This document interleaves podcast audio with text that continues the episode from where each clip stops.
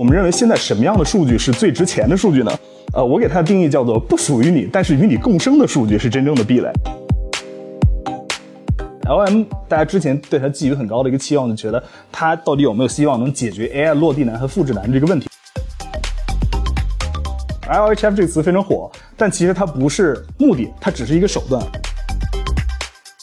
总结来说，就是不要给 AI 做插件，而让 AI 成为你自己业务的一个插件。欢迎大家收听《此话当真》。真格基金投资团队将在此和各领域的领军人物一起分享最新热点和行业洞察。真格，你的创业第一站。我是真格基金管理合伙人戴宇森。本期节目呢，我们想和大家分享一次真格基金内部的闭门会议。在这里，我们邀请到了记忆超 Pick 和我们分享他作为一个 AI 的创业者，对最近 AI 浪潮的反思、观察和预测。Pick 是一个技术的小天才，他在十多年前高中的时候就独立开发了某马浏览器。也因此登上了福布斯杂志的封面，获得真格基金的天使投资。后来他又主导研发了 Maggie 知识引擎以及相关的知识图谱、信息检索、NLP 等一系列的相关技术。那么话不多说，我们直接进入主题。今天讲的这个标题叫做 Unpopular Opinions on AI，但大家不用担心，这不是一个技术分享，称之为一个 AI 创业者的反思、观察和预测。这个因为我也是有幸，就是过于早的加入到了 AI 这个行业。然后从那个二零一三年 Word2Vec 横空出世，一直到现在这个大模型，我都一直在技术和产品的一线。所以就我相信，无论是谁，就经过这么多个周期的反反复复，也能总结出一些经验，还有一些观察。今天分享其实就三部分：反思、回顾一下过去的一些经验，偏感性；然后接下来观察和预测的话，就可能更干货。先讲第一部分反思。第一点就是，咱们可以回顾一下移动互联网的初期，在 iPhone 刚出来的时候，我们发现就是整个这个市场的环境跟咱们现在有点像。那时候感觉百花齐放嘛，创业者敢做基础工具。对吧？那时候我也很傻的加入到这里头。同时，那时候创业者也敢用最新的压缩算法做以前人没有见过的新的社交的工具。同时，还有人就敢挖掘每一种传感器，做出新的这些游戏来。那这个时候，我们为什么是这样的？因为其实大家想想，在当时 iPhone One 只有一百二十八兆的内存，还有缓慢的三 G 网速面前，其实创业者跟巨头是相对来说平等的。而且那个时候，巨头其实跟我们一样，也都是在有限的这个舞台上跟我们去竞技，他们也在摸索最基本的这个模式啊，还有套路。这时候他们也没有特别多的精力来打我们。所以这时候都在带着镣铐跳舞的时候，其实创业者是可以凭借自己的洞见跟一些细思去有更多的机会去竞争的。那是一段美好的时光嘛，对吧？有很多公司从那时候出现，包括像类似快手的，甚至一直走到了现在。而在现在这个 AI 领域呢，其实感觉又有新的有限制的舞台诞生了。我们可以看到，其实，在今天这个 AI 领域，我们可以类比一下今天的本地之于云端，很像当时，比如说二零一零年前后 App 领域的手机之于 PC，它又是一个新的有限制的舞台出现了。比如说，我们现在在云端看 AI，几乎就可以发挥大公司所有擅长的东西。比如最近大家都都觉得微软是非常非常猛的，对吧？它的这些工程能力、它的模型能力都能无限的去 scale。这个话，我们创业者去跟它去竞争这个，真的希望不是特别大。所以，如果是我的话，最近可能会更多看的两个方向，就是 To C 方面可能更多看一些 On Device 的 AI。比如说一个很典型的例子，就是前日很火的 Rewind 到 AI 嘛，它其实在跟大公司有一个稍微错位一点的一个市场。包括其实你看那个 Google 最近发布的那个 Palm 2系列模型，其中有一个叫做 Jekyll 的最小的那个尺寸的模型，我们觉得可能是最有意思的。接下来很多的这些创新，我觉得 To C 端可以多看一看 On Device 这个方向，而 To B 端的话，其实可以看一个传统领域叫 On Prem。On Prem 这个东西，其实在国内的话，我认为是挺值得做的一件事情，因为首先我们底下要提到一点，就是信创指标这个事儿。目前信创指标其实大家都知道，很多公司都是有一些钱它是必须花的，因为它国产化替代要达到一定的这个比例。而比较好的一个消息是，经过大概五年左右，我们发现其实国内这些所谓的 AI 替换基本是堪用的了。比如看那个像那个寒武纪 MLU 三七零，像那个什么天数智新 M 一百之类的，它这些特定的 workflow 下面，你如果在推理层面，它基本的性能能够达到 NVIDIA 的终端的卡的水平，就是 A 十 A 四零这个级别的。所以，如果你要做 on-prem 你仍然可以把你的这个隐私、合规和成本作为 leverage。所以，这个 on-device on-prem，我认为可能是有点像十几年前的时候，我们这一批移动互联网创业者那能打的错位竞争的一个舞台。这是第一个观点。然后第二点，这也是一个比较暴论的一个点，就是啊，咱们老说这个数据、数据、数据，其实数据这个事儿，我们要仔细去看一看。首先，我觉得大家都比较公认的一点，就是 openly accessible 的数据真的是不值一提的，同样能爬的数据不值一提，这个都不说了。以前的话，我们可能会会吹，包括现在很多项目都会吹说啊，我什么深耕一个垂直领域，我有自己收集的很多数据，像比如说机器人说我们做了很多 simulation，或者我们有很多传感器收集了很多东西。但目前我们看来有一点就是 created 的数据其实也不是再那么绝对的安全了。举一个例子，还是就刚刚提到机器人，现在 LM 现在火了之后，你会发现很多之前用 RL 或者模拟得到的一些数据，其实它的价值都在下降，因为 LM 本身的 world knowledge 已经 cover 了一些你本来需要人类去编辑或者收集的数据。我们认为现在什么样的数据是最值钱的数据呢？呃，我给它的定义叫做不属于你，但是与你共生的数据是真正的壁垒。这个是什么意思呢？就比如说，还是举一个 on-prem 的一个例子，我们可能为很多企业客户做一些信息化的解决方案。那什么数据是你的呢？那你这个基础的模型，你 train 的一个 foundation 这些东西是你的，但是客户的数据是你不能够拿走的。这部分东西其实就有点像你要跟客户之间构建一个不让他迁移的一个成本。这块就引出了第三个观点。其实现在 LM 的能力非常强，很多事情都可以通过 in context learning 就解决。这 in context learning 稍微解释一下，就是大家不是平时用 prompt 嘛，对吧？啊，你要解决的一些客户私有的问题，以前的习惯可能是为客户单独去 fine tune 一个模型，而现在其实不需要，你可以把客户相关的信息或者知识直接放在 prompt 里头，就直接就解决了。所以 fine tune 这件事儿。其实是在百分之九十的场景下是完全可以被无视掉的。fine tune 的这个概念，其实也为了跟客户之间达成一种共建的这个关系。要不然，其实，在 LM 时代再往后发展，大部分的业务其实都可以很简单的通过 in context learning 给你换掉。那么，我们得主动去跟客户去形成一种共建的这样的一个关系。最后一点也是一个观察，无论是做 to B 还是 to C，我们可能都会更关注能跟你共建的数据到底在哪里。目前我觉得也比较明显了。企业场景下，所有的数据基本都汇聚于协同工具。企业内部协同工具像飞书，我觉得他们其实有很大的一个优势，因为你本来企业内所有人与人之间的沟通以及沉淀的文档都在那儿，所以我们可能会尽量的去靠近企业的数据源，也就是协同工具这边。而个人场景的话，目前看来其实就是在设备端会比较多。同时，设备端这也比较有意思，就最近我在跟一些这个设备制造商也在聊，然后呢，他们其实对于设备端的 LM 非常感兴趣的一个原因也很逗，因为现在手机大家知道其实卷了很多年摄像头了，这个是一个很无聊很无聊的事情。而之前在 LM 之类这些东西诞生之前，所有手机端的那些芯片的 AI 算力，其实基本都是为影像在服务。而现在对他们来说，其实有了一个全新的一个场景，他们现在非常急迫的想要把类似于 Siri 这种东西在 On Device 上做得更强。一个很简单的一个场景，现在 Siri 做不好，就比如我有些设置，我想让 Siri 帮我去操作，但是 Siri 它完全听不懂复杂的连续的指令。而这样有了一个 On Device LLM 的话，那么其实我们根据用户的在手机上的内容和他的需求，能为他完成端到端的操作，这会是会是非常好玩的一个做法。下一个观点，这个是比较好玩的一个，就是我们认为当前的 limitations 其实在预言着下一个 innovation trigger。这个也是我们经常在想的一个问题嘛，总会想，哎呀，下一个 next big thing 到底是什么？我认为预测 next big thing 是非常非常困难的一件事儿，但是我们可以预测的是 next big thing 它究竟会去解决什么样的一个问题。我们平时去思考这个的时候，可能会做很多的访谈，对吧？但是其实对于专家或者说我们这些从业者来说，我们的预测是非常有惯性的。比如说你问我 LM 未来是什么，我可能会天然的说是 retrieval based，因为我之前就是做这个的。但是当你聊了很多不同专家的时候，你会发现他们虽然都有自己的这个惯性，他们眼前的 limitations 是有非常强的共性的。这个是什么意思呢？如果我们回头看，从现在 LM 一直回看、回看、回看到二零一三年 Word to Vec，所有的。变革基本都是能在之前由一个 limitation 这个点去引出来的。比如我们可以盘一盘，其实，在二零一三年之前，我们那时候在做这个 依存技法分析、分词，这东西非常非常土。然后我们天天就很羡慕那些搞 CV 或者搞信号处理的，哇，好，他们居然能用连续的信号，用那些成熟机器学习算法去做。一直就期盼，哎，到了二零一三年底，Tim Makelove 出了那个 Word to Vec 这篇 paper，石破天惊，对我们来说简直太好了。然后后来呢，我们就开始做产品，做着就遇见了一个特别简单的一个问题。你有 Word to Vec，你把一个文本变成了向量，但是我发现，哎，苹果这个水果它的向量跟苹果公司这个向量是完全一致的。那这时候我们想到底我们能不能有一个 contextualized 的一个表达方法呢？哎，果然再过了一会儿就有了 Elmo，Elmo 这可能现在很多人都没有听说过了，它是一个 contextualized embedding 的模型。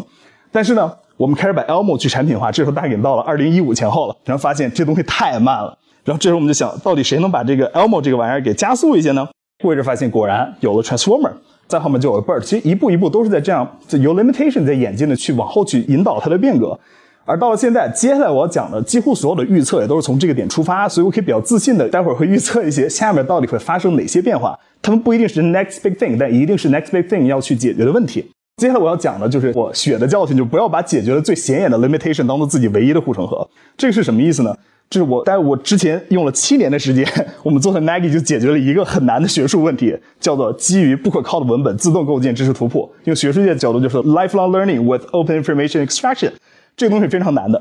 但是呢，我当时怎么说呢？还是有点 naive 的是什么？因为所有人都知道，我们要解决的问题就是知识图谱构建中需要很多的人力，这是最大的 limitation。我们想把人从整个 loop 中优化出去，这整个学术界都知道这件事儿。然后呢，我们一九年终于做出来，当时产品很火，人很飘，我当时很高兴。后来才知道，微软当时已经在跟 OpenAI 接触了。这是什么意思呢？就是当所有人都知道一个东西是最大的 limitation 的时候，你跑的是最快的，但你不一定跑的最好的那个。我用了很苦的办法解决了这个问题。你觉得你解决了最显眼的 limitation，但很多人其实可能在用一个包抄你的方法在解决这件事儿。所以，对于任何一个技术创业者来说，绝对不要把最显眼的 limitation 当做自己唯一的一个护城河，一定要找到自己除此之外的点，要不然就会重蹈我的覆辙。接下来讲的就是这一个叫三年内的是经验，剩下的历史包袱。这句话其实既是对人，其实对公司来说，我也觉得也是比较适用的。因为首先有一点哈，AI 产品它的 AI 的发展其实不是顺序递进的，你会感觉周期性的有点另起炉灶这种感觉。我们经常过几年就会发现，曾经很流行的东西已经再没有人提这个事儿了。而从 AI 的发展，你如果落实在产品层面来说，这我觉得对于创业者来说是很好的，在不断创造新的可能性。但是从技术的角度来说，其实技术一直是在替换过去的既有的实践。虽然来说底层技术就确实有些延续性的，但是做过真正 AI 创业人都会发现，所谓的 AI 创业，哪怕咱不谈所有的销售或者这些商业化的东西，你百分之八十的东西是产品工程，百分之二十的是底层的技术。甚至好，如果你是这时候创业，而你恰好不是 OpenAI 或者 Anthropic 的话，你可能能有百分之十的技术技术就不错了。而这个时候，我们会发现，所有这些先来的人，他不仅是技术、行业、规模，甚至利益分配这些东西都是历史包袱。这举一个什么例子？像 Google 就很典型。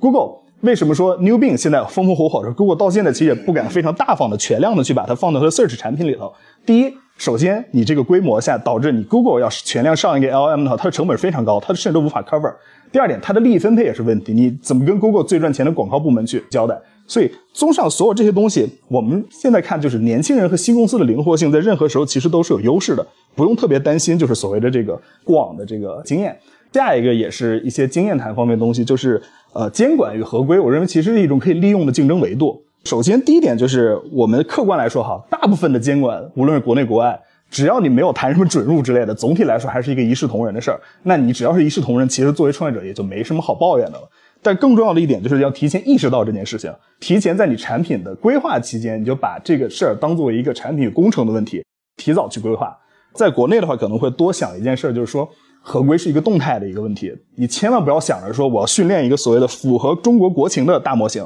你不要指望去这样去做一个一劳永逸的一个解法。所以一定一定要把 moderation 这个事儿与核心去解耦。这方面我们发现，其实 OpenAI 做的反而很很好。OpenAI 有一个服务叫做 OpenAI API 的 moderation API。这个它是把它的积累的一些，无论是什么涉及个人隐私、偏见，还有这些什么恐怖之类，它都包装成了一个服务。这目前国内的话，可能大家还是更多的 in house 在做这件事儿，没有一个很好的一个统一的解决方案。而接下来这一波，所有大模型创业，他们早晚会遇见这一件事儿。所以我觉得，对于我们的背投来说，也是让他们提前一定要想好这个东西。第四点，其实也是一个经验，就是说，呃，跟监管去沟通的时候，主动报备、坦诚沟通，然后你就可以去做那些别人不敢做的事情。这是反思中的最后一个小天才变成技术派，其实是个危险信号。对，这个也是一个个人经历吧。虽然比较不要脸说，确实早期是小天才，然后慢慢熬成了技术派，然后现在在做操盘手，然后估计也快要当老司机了。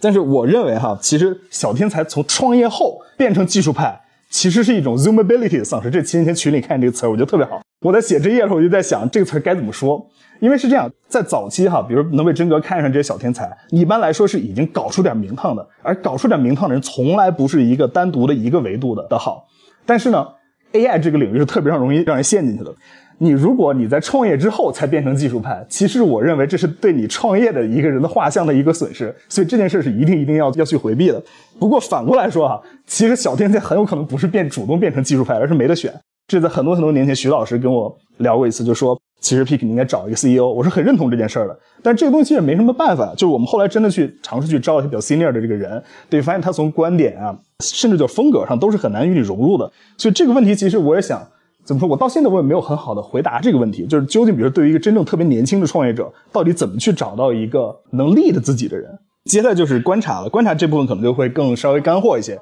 然后会稍微就有一些比较 unpopular 的 opinion 了。第一点。这两页可能都是更多在讲目前 AI to B 的一些直接的一个感受。虽然现在感觉好像这事儿才过了半年左右，但是目前我们发现 low hanging fruits 已经在迅速的去耗尽。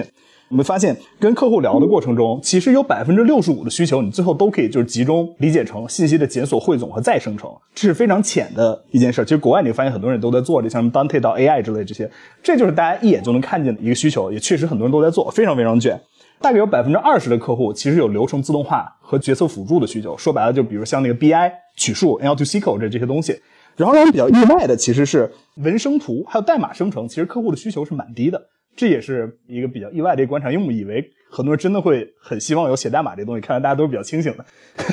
然后这块可以补充一下，就是写代码这事，国内其实也有几个难点。第一个就是我们国内缺乏一个像 GitHub 这样又大我们又相信它的一个平台，所以你没有这样的一个土壤去 train 出一个很好的这样的一个模型。第二点就是写代码这个事儿，其实不单纯是一个写代码的模型，你得了解需求才能写出代码。为什么 GitHub Copilot 做的比较好？因为其实你还同时有 GitHub 上下文的需求，你的注释，包括甚至 Web 像 Stack Overflow 之类的东西都是英文的，它的理解英文需求能力比较好。中文目前这事儿稍微有点无解。最后一点，其实也就是主流方案各家都有，我们去跟各种客户去谈的时候，发现这几个老面孔都在。第二点观察。也稍微有一点暴论的，其实就是 L M，大家之前对它寄予很高的一个期望，就觉得它到底有没有希望能解决 AI 落地难和复制难这个问题？我们发现，其实现在这个答案是偏向于负面的。就首先先说好的一部分，就是 L M 确实加速落地，这是一个比较好的一个现象。但不确定的原因是什么？第一个就是现在做的还是刚才那些 low hanging fruits，是可能是客户的需求撞上了我们，而不是像长期发展中一个正常的一个状态。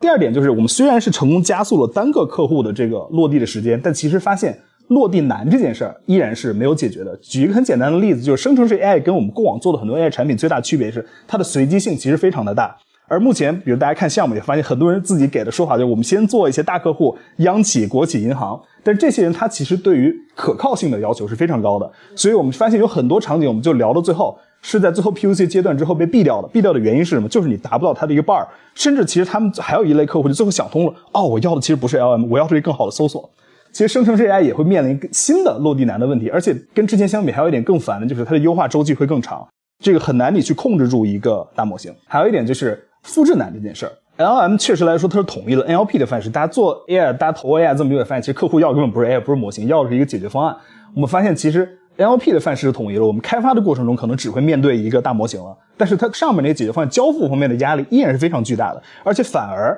现在客户。了解到了很多相关 LM 的知识，他们的需求变得天花乱坠。之前的话，大家可能做 AI 还经常能说清楚自己在哪个赛道上，比如我是做安防的，我是做人脸什么东西的。现在真的，我们觉得大家就是外包，这个会非常非常难受。你的复制难的问题，我觉得反而被 LM 有一定程度去放大了。第四点是之前做 To B 的大家都没想到的一个点，以前不会遇见这个状况，我们就有一个 C 端产品比你们都牛逼的多。现在客户的这个期望已经被 ChatGPT 提到了一个离谱的一个高度，他们见过最好的，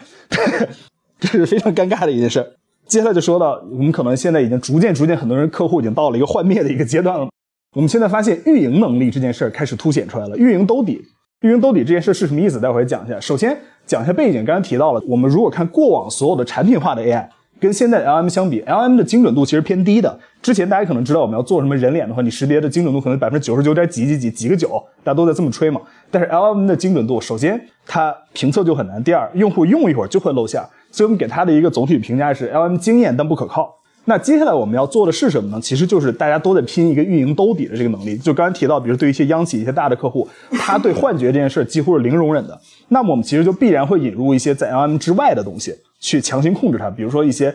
配合一些传统的搜索，或者干脆就 hard coded 这些东西进去。但这个流程我们希望它是能在场内去建去完成的，而不是说所有的需求都打回我们核心团队去做。而这块我们刚才提到的一点，就是跟客户去做一个能够共生的一个数据。所以目前来看，LM 大家提供能力很接近。那么我们在卷的地方，其实就是一个把运营和反馈机制建立更好的一个过程。我们发现这也是一种与客户共生的途径，它更不容易去切换到另外一个供应商。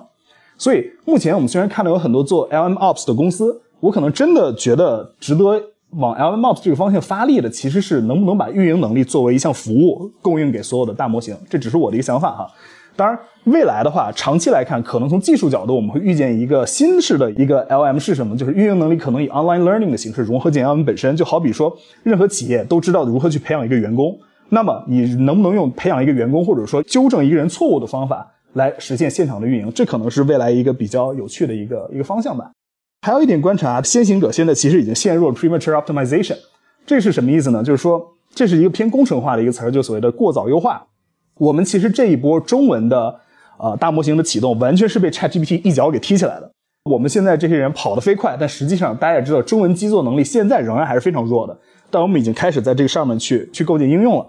我们哪怕就不跟未来理想中的世界去比，我们现在就跟英文世界相比，我们其实能改进的东西还有非常非常非常多。所以现在我们这些提前跑起来的先行者已经开始卷入一些产品细节。我们一直会理想的认为这些都是一个 workaround，都是一个临时方案。那做工程都知道，你产品倒闭的那一天，你的临时代码还在里头，这是一个必然会发生的事情。所以呢，我们相信这一次浪潮会在多轮的技术创新的刺激下持续比较久。新的团队总是有后发优势的，这可能对创业者来说是一个比较好的一个消息。下一个论点就是说，创业者现在不要过度关注模型本身。前日我们群里在聊这个 measurement 这件事儿，我们发现现在有很多的 benchmark 嘛，包括我们自己也做真 bench 这些东西。实际上这些 benchmark evaluation 它的这个局限性都是很强的。比如说在学术上，我们一般刷榜也都会说，我们的模型在某一个 benchmark 中达到了 SOTA。或者说，我们在同一个 benchmark 下超越了过往模型，比如多少个 point，但实际上这些 benchmark 本身离你的利业务就相差比较远。这我可以扯一个稍微远一点的话题，大家可能会觉得奇怪，为什么 GPT 这个东西现在 scale 的这么厉害，而 BERT 为什么没有 scale？这其实除了一个就是 token 利用率以外，更重要一点就是 BERT 这个东西它不能直接使用，它一定要经过 fine tune。那我其实给大家或者是给新的创业团的一个建议就是，你在规划你的产品的时候，你可以稍微乐观一些。你可以假设或者默认自己可以 access 到目前最好的模型，或者你非常乐观就觉得 OK，一年后的今天我能拿到一个跟 GPT 四一样好的可控的一个模型，然后再基于此去设计你这个产品，你就先不要看着眼前这些事儿。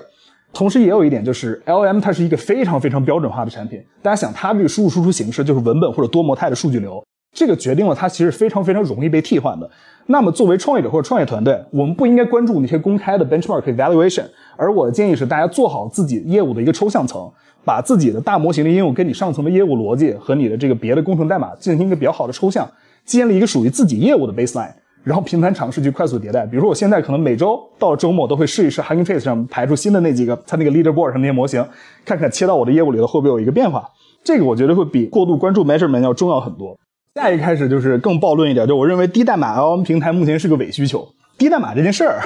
解决的是什么？咱们其实回顾一下之前低代码一般用在哪儿。低代码这事儿最常见一个就是所谓的在业务后台或者后台系统构建一个东西，它解决的问题是什么呢？是标准问题下面的复杂问题呈现。这什么意思呢？我们可以回顾一下比较火的这些低代码的平台，比如像 Airtable、NoCodeDB，它们的上游是什么？它们上游是 SQL 数据库，非常标准的一个东西。中间我们只要从零搭建一套后台系统是非常非常繁琐的。但是你最后后台系统长什么样，要做什么？是非常标准，比如你可能需要一个看板，需要一个多维表格，需要怎样的一个审核系统，所以它的流程从一个从标准到繁琐到标准的一个过程。但是 L M 上面的建立是与这个是不一样的。首先我们看 L M 的上游是什么？是大模型本身，这是一个极其标准化的产品，它的使用方法现在已经是前所未有的标准，就是你基于 prompt，然后以流的形式给你返回一个东西。但是我们拿大模型在做的事情，其实是在创新。这个对于至少现阶段来说，我们认为第一代的话，认为还是为时尚早。然后下一个就是也是现在最火的玩意儿，向量数据库。就是首先它的原因，先从技术角度来讲特别简单，你向量数据库无法让模型突破自身的 context limit。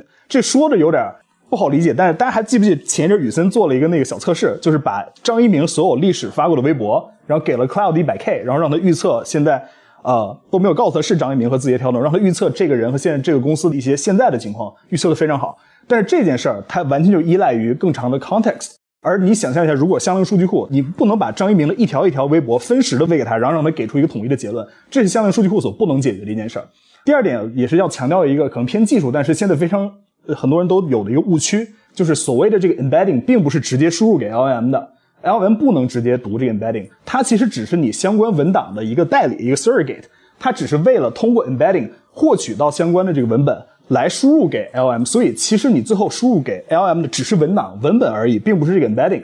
甚至还有一个词儿，大家老说什么 GPT embedding，GPT embedding 不是的，这个词儿也是一个以讹传讹的一个错误。embedding 模型其实是独立于 GPT 之外的一个 encoder 结构的一个模型，它跟 GPT 没有直接的关系。只不过最早 OpenAI 的那个 Text Embedding Ada，它的初始化用的是 GPT 三的权重，所以这是一个细节，不要被这个东西忽悠了。同时。纯向量化的召回，在一些 benchmark 上，它的表现其实不如 BMR5。BMR5 是什么？其实说的通俗一点，就是关键词搜索。这个事儿是很严重的一个点，就是现在很多人在用向量化召回和向量数据库的原因，这个可能有我有一点暴论哈。它的原因是因为这个东西很方便，且 OpenAI 提供了一个无脑的 API。传统意义上的搜索和召回，你需要调的 feature 非常非常非常多，而你用 embedding 的话，对不起，一个参数都没有调，什么效果就是这样。同时也恰好 OpenAI 的 embedding 确实不错。所以实际上这并不是一个理性的一个火，而是大家选择过后临时的一个结果。如果你真在应用在你的产品，或者说你要把它商品化的话，你一定要仔细想想这个东西到底适不适合。因为举一个很简单的例子，所有的 embedding 都是对语义的编码，而实际上我们想想，用户的习惯是这样的吗？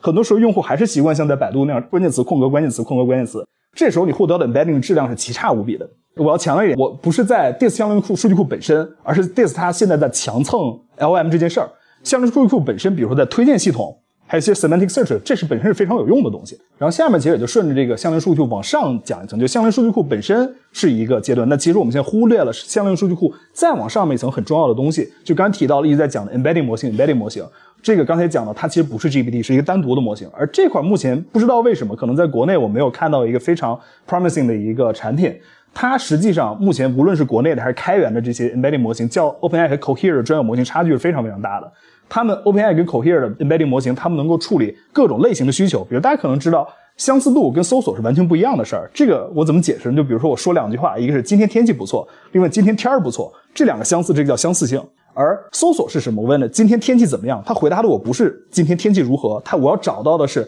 今天北京多少多少度。所以这是完全两个 problem domain。而这些专有的模型，他们甚至能把这些 domain 给融合。目前开源的最好的像 Sota 的，可能还需要 instruction 之类这些东西，所以差距是非常大的。但是目前这块可能有一点被忽视掉，可能大家还没有意识到这一个层面的价值吧。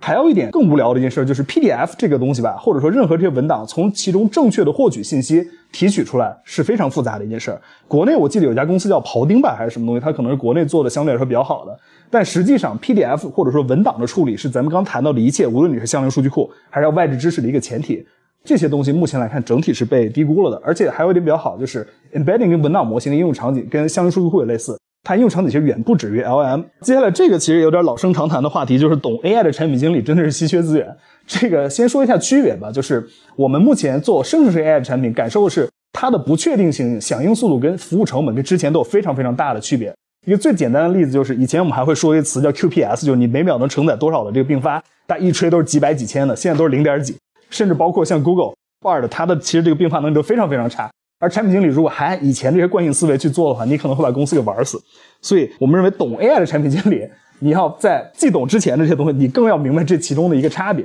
第二点呢，就是我经常举的一个例子，大家在用那个 Midjourney 的时候会发现，你让它生成一张图，它永远会给你返回四个小的结果，让让你去挑一个。这个过程中，其实它就完成了一个数据飞轮的构建，因为它默认你人选的那一张图应该比另外三张没有选的要好，所以。对于 Mid Journey 来说，它的数据飞轮的反馈率是百分之百。只要用户使用了一次 Mid Journey，其实就帮助他构建了一次 feedback 的数据集。而这点，你看 ChatGPT 做的可能就稍微去弱一些，它只有一个 thumbs up、thumbs down，但实际上又有多少用户真的会去使用这个呢？所以我认为，一个好的产品经理在 AI 产品中去构建数据飞轮是非常重要的。然后第三点，其实很多人都知道，目前至少国内吧，我们感觉 To B 方向的产品，它的用户体验和交互感觉比 C 端的要落后三到五年以上。所以 To B 方向，我们认为懂 AI 的产品经理是更稀缺的一个资源。同时，即使你自己不是在做 AI 方向的创业，对于所有人来说，一定要做好一点，就是要考虑如何应对 AI 的冲击。这个 AI 的冲击，我认为接下来会有一个非常大的一个挑战是什么？就现在我们还能有一个前提，就是我能辨别说哪个是 AI，哪个不是 AI。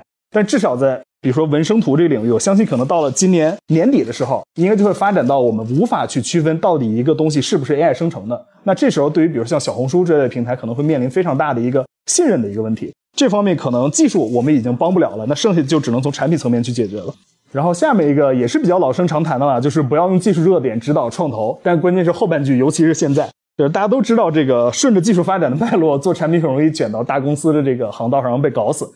这个是大家都知道，但是为什么说尤其是现在不要太信这个技术热点？因为这是一个很无奈的一个现象。大家知道学界现在很尴尬，你真的你要上规模的，对不起，我没有那么多的卡，没有那么多资源，做的很多的事情其实都是一个局限下面得到的一个妥协。所以我们现在接受到的每天读到的众多的技术创新，无论是来自于学界还是这 hacker 搞的东西，其实这些热点都是妥协后的结果。我们经常看有人说，哎呀，什么 prompt is all you need，prompt is all you need，不不不不不，我我 need 的东西可多了，但其实现状是 prompt is all I have。我只有一个 OpenAI 的 API，我只能搞这些活所以大家会发现什么 Chain of Thought、Tree of Thought 什么什么这些东西，它其实对模型的权重一丁点都没有碰，大家只能搞这些喽。但是我说这几点不是说让大家就不再关心技术，然后我认为了解技术还是很重要的，至少对于创投角度来说，更了解锤子可以很好的避免拿着锤子找钉子这件事儿，因为你会发现真懂的人，你问他做哪个方向的时候，这些人都是支支吾吾、比较比较害怕的。就越是那些半瓶子水的这帮人吧，他越觉得自己拿着这个大锤子。好，然后接着就到了紧张刺激的预测环节。刚才那是基于现在的观察，这我开始暴论了。就首先第一点，就我认为只有垂直应用，没有垂直模型。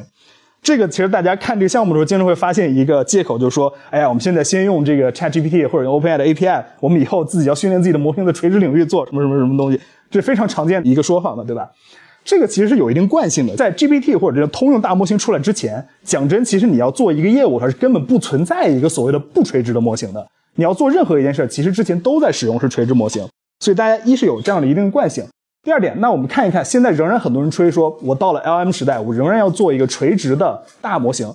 但是这有什么意义呢？首先，我们看垂直模型其实没有解决任何通用模型的本质的缺陷。比如说哈，我们现在需要的可解释，对不起，垂直模型不能解释。我们需要能运营，垂直模型不能运营。我们要溯源，垂直模型也不能溯源。然后很尴尬的是，比如看前一阵市面上很火，像 Bloomberg GPT 还有 Law GPT 之类的，市面上目前大部分垂直模型在它的领域内，甚至其实性能是不如 GPT 四的。这个原因是什么呢？因为我们现在对于通用大模型来说，我们的数据和规模远远没有达到饱和，任何有价值的领域直接就会被整合进通用模型中，不存在任何的 trade off，所以这是一个完全免费的提升，所以终归会被合并进去的。因为你任何增加新的这个领域，其实也会不仅让模型在这一个领域内的能力提升，它会影响整个横向的提升。这是大模型我们觉得非常吸引人的一个点。就之前我们做一个领域的时候，我们的积累只能让我们在这一个领域有提升，而做大模型，我们发现我们的模型的横向的生长，这是非常棒的。所以总结来说，就是垂直应用之间的差异应该在业务而不在模型。接下来讲到多模态这件事儿，多模态这个稍微有一点 technical，但我觉得有必要去辟一个谣，就是真正的多模态模型远远还没有来。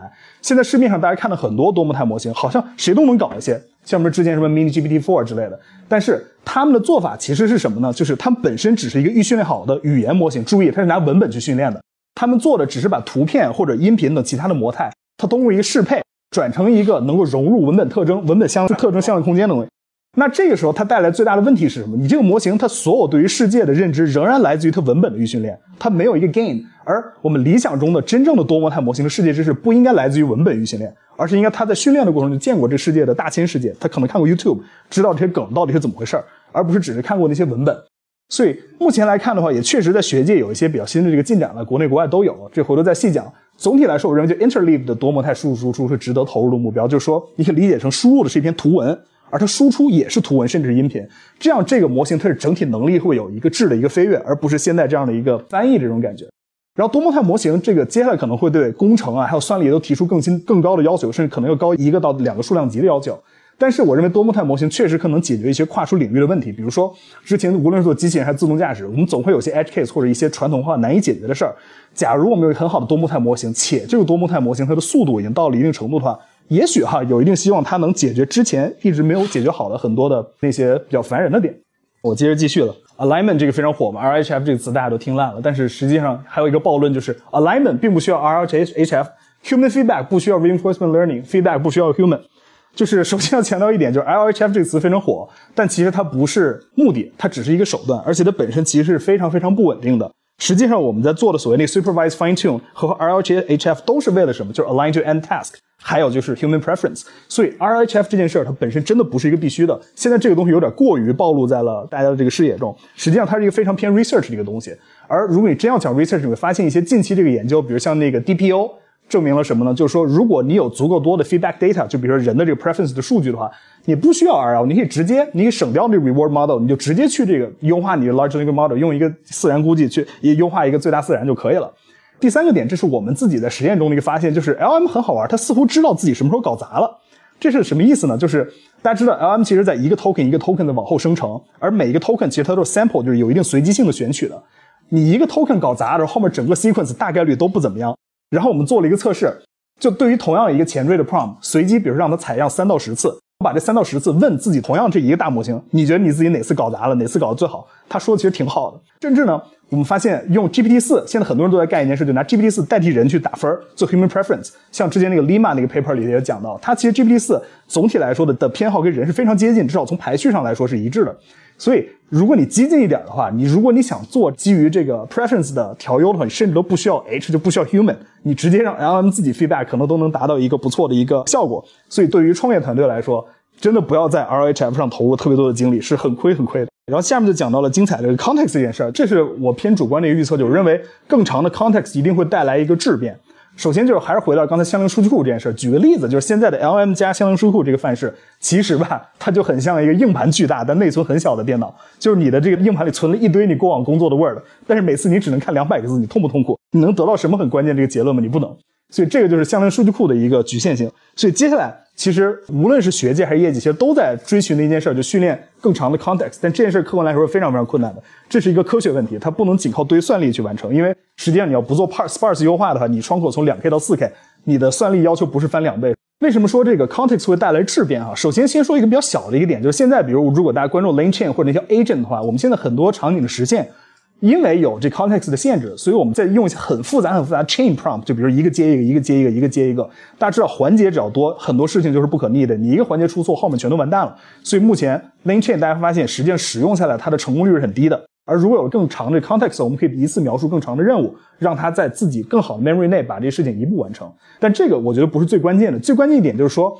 Long context 的终极目标是能够高效的利用原本面向人类的教学资源。这是什么意思呢？就是说，我们现在如果要让模型学会一个人曾经工作的话，我们可能会为他 训练一个，哎，又要提到了垂直模型，只能很贵，然后也不是很好做，同时效果也不一定好。但是我们回想一下，任何公司都会有知道怎么去培养人。比如说，我们可能积累了对于新员工的培训的材料，要使用一个工具，我们可能有说明书，它可能这个说明书蛮长的，对于一个专业的软件可能几十页、上百页。那么，如果我们能有一个更长的 context 的话，对于要实现一个新的任务，我们不需要让模型去单独训练，不需要去 tune 它，而是说我们把原来给人的材料让这个模型看一眼，那它可能通过说明书学会了使用一个资源。所以我认为这个东西对于模型的潜力是一个巨大的提升，绝对不只是一个就输入长度这么简单的事儿。这接下来是一个预测，是说 AI 创新可能会诞生在很多看不见的地方。这国外目前不也看很多人说，哎呀，投 AI 不要投那些 dot AI 域名结尾的。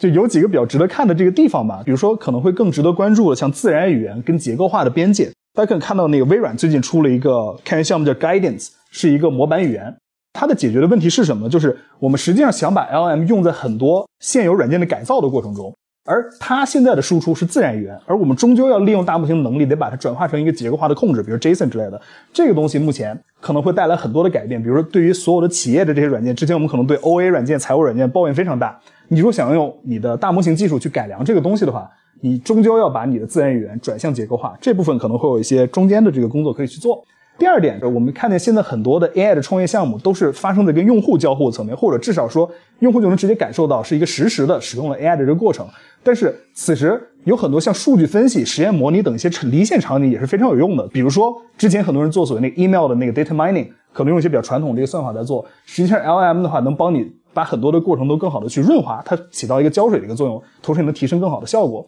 所以很多不直接跟用户打交道的地方，其实 LM 也有很大的这个发挥的一个潜力。目前可能看到的不是很多。总结来说，就是不要给 AI 做插件，而让 AI 成为你自己业务的一个插件。最后吧，中就的一个预测肯定就是 AI 这个事儿会消失于无形，然后并默默的这个改变世界。稍微悲观一点，就是我现在感觉是 AI 人才其实在面临一个价值危机。首先，第一点就比较简单，就是新一代这个 AI 产品的竞争优势，其实大家也都不在技术上，而且即使是在技术上，讲真，至少咱们国内的话，又有多少人真的在之前做了很久 LM 呢？大基本都是在同样一个起跑线上。而你真正做 AI 创业的话，你必须要有技术之外的 know how，所以我们单纯的 AI 人才这点上就比较吃亏。第二点，我觉得是一个比较讨厌的，是一个长期的一个隐患吧。以前我们做 AI，无论是 To B 还是 To C，你会发现 AI 的流水线是比较长的，就说你各个梯队的人其实都有事儿可以干。所以以前呢，在各个 AI 公司或者大厂的中层，其实培养了很多就是技术和产品两头都比较硬的人，这也是很符合这个创业者画像的嘛。但现在其实有了 LM 等一系列新的开发范式之后，我们发现其实分化特别特别严重，就逐渐只剩下最精英的一群人做核心技术，剩下全都是做交付。那这样的话，这两者都不是创业者的这个画像嘛，对吧？懂技术的离市场太远，而离客户和产品近的又完全没有什么竞争力。所以长期来看，可能符合创业者画像的人才的供应会减少。接下来第三点也是偏学术界的一个问题吧，就是首先由于各个这个技术路线在逐渐收敛，然后其实领域也在逐渐大一统，你会发现无论做 LPCV 什么，大家用的底层技术越来越接近了，再加上一些就客观的就是算力啊、大模型这些诸多这些这个客观限制比较无奈，就学术界现在稍微有一点点边缘化，所以这个带来一个比较必然的结果，就是大牛带队的这种 acquire，像之前那谁 Hinton 还是就那种大牛带学生的 acquire 可能会少一些。最后一点就是，我虽然很喜欢开源，但我逐渐意识到一个问题哈，这我现在第四年我也不是特别成熟地思考，就是以前我们做开源软件，其实在让工程师避免重复投入，因为我们之前做所谓的开源公司就做 open core 嘛，把自己的一些基础的部分开源出来，自己业务是自己私有的，去不断去迭代，这样我们让别的工程师能帮我们去 feedback 我们的核心的这个技术，同时呢也被为他们省去一些这个重复的投入。但我渐渐觉得吧，现在这些开源 AI，无论是模型本身，还是开源这 LMOps 这些东西，其实渐渐在让 AI 人才自身成为重复投入，这是一个有点无奈的一个感觉。这我没不是一个非常成熟的一个观点，这个。然后最后稍微乐观一点吧，至少我认为吧，好的时候还没来呢。首先一点，就前日那个 Monica 在群里不是发了一个那个调研美国人多少人听过 ChatGPT 这个事儿吗？我很惊讶，就哪怕真的在美国对吧，还有百分之四十二的人完全没有听过。至少我们都可以看到，这是一个前所未有的一个技术平权，是一个全新的开始嘛。但正是因为是一个全新的开始，我觉得现在也不用特别着急。你想，iPhone 当时初代到 iPhone 四，无论你们怎么认为，我认为可能 iPhone 四是一个成熟的一个阶段吧。但咱们现在还处在 Farting App 在 Calculator 手电筒这个阶段，所以也不用特别的着急。但是这次我发现也有一个比较好玩的一个现象，就是说。啊，这是很罕见的哈，就是因为我们现在中文领域由于一些客观的技术或者也许有一些这个合规的限制，好多事情吧，大家在等一个发令枪，而美国那边已经先跑着前所未有的给我们提供了很多很充足的 playbook。最后一点，就无论是对于投资人还是创业者来说，大家这至少十年感觉还是比之前要这个成熟很多，甚至不止创业者跟这个投资人，其实我们感觉就无论是监管机构还是中国广大用户，其实也都比十年前要成熟多了。所以总体来说，这一次是大家是有备而来的，相信最后结局应该会更好一些。好，讲完了，反正最后就落在一个正面一点的。大家好，今天这期内容到这里就告一段落了。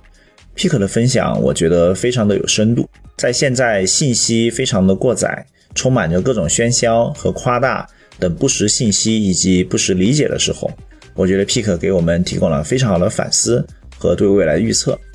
那么希望大家不管是面对变化多端的 AI 革命。都能够保持一颗开放、包容、批判的心态，去看待这里面发生的很多变化，去仔细思考未来潜在的机会。那么，如果你想在 AI 领域进行创业或者探索，也非常欢迎和真格基金和我联系。谢谢，我们下期节目再见。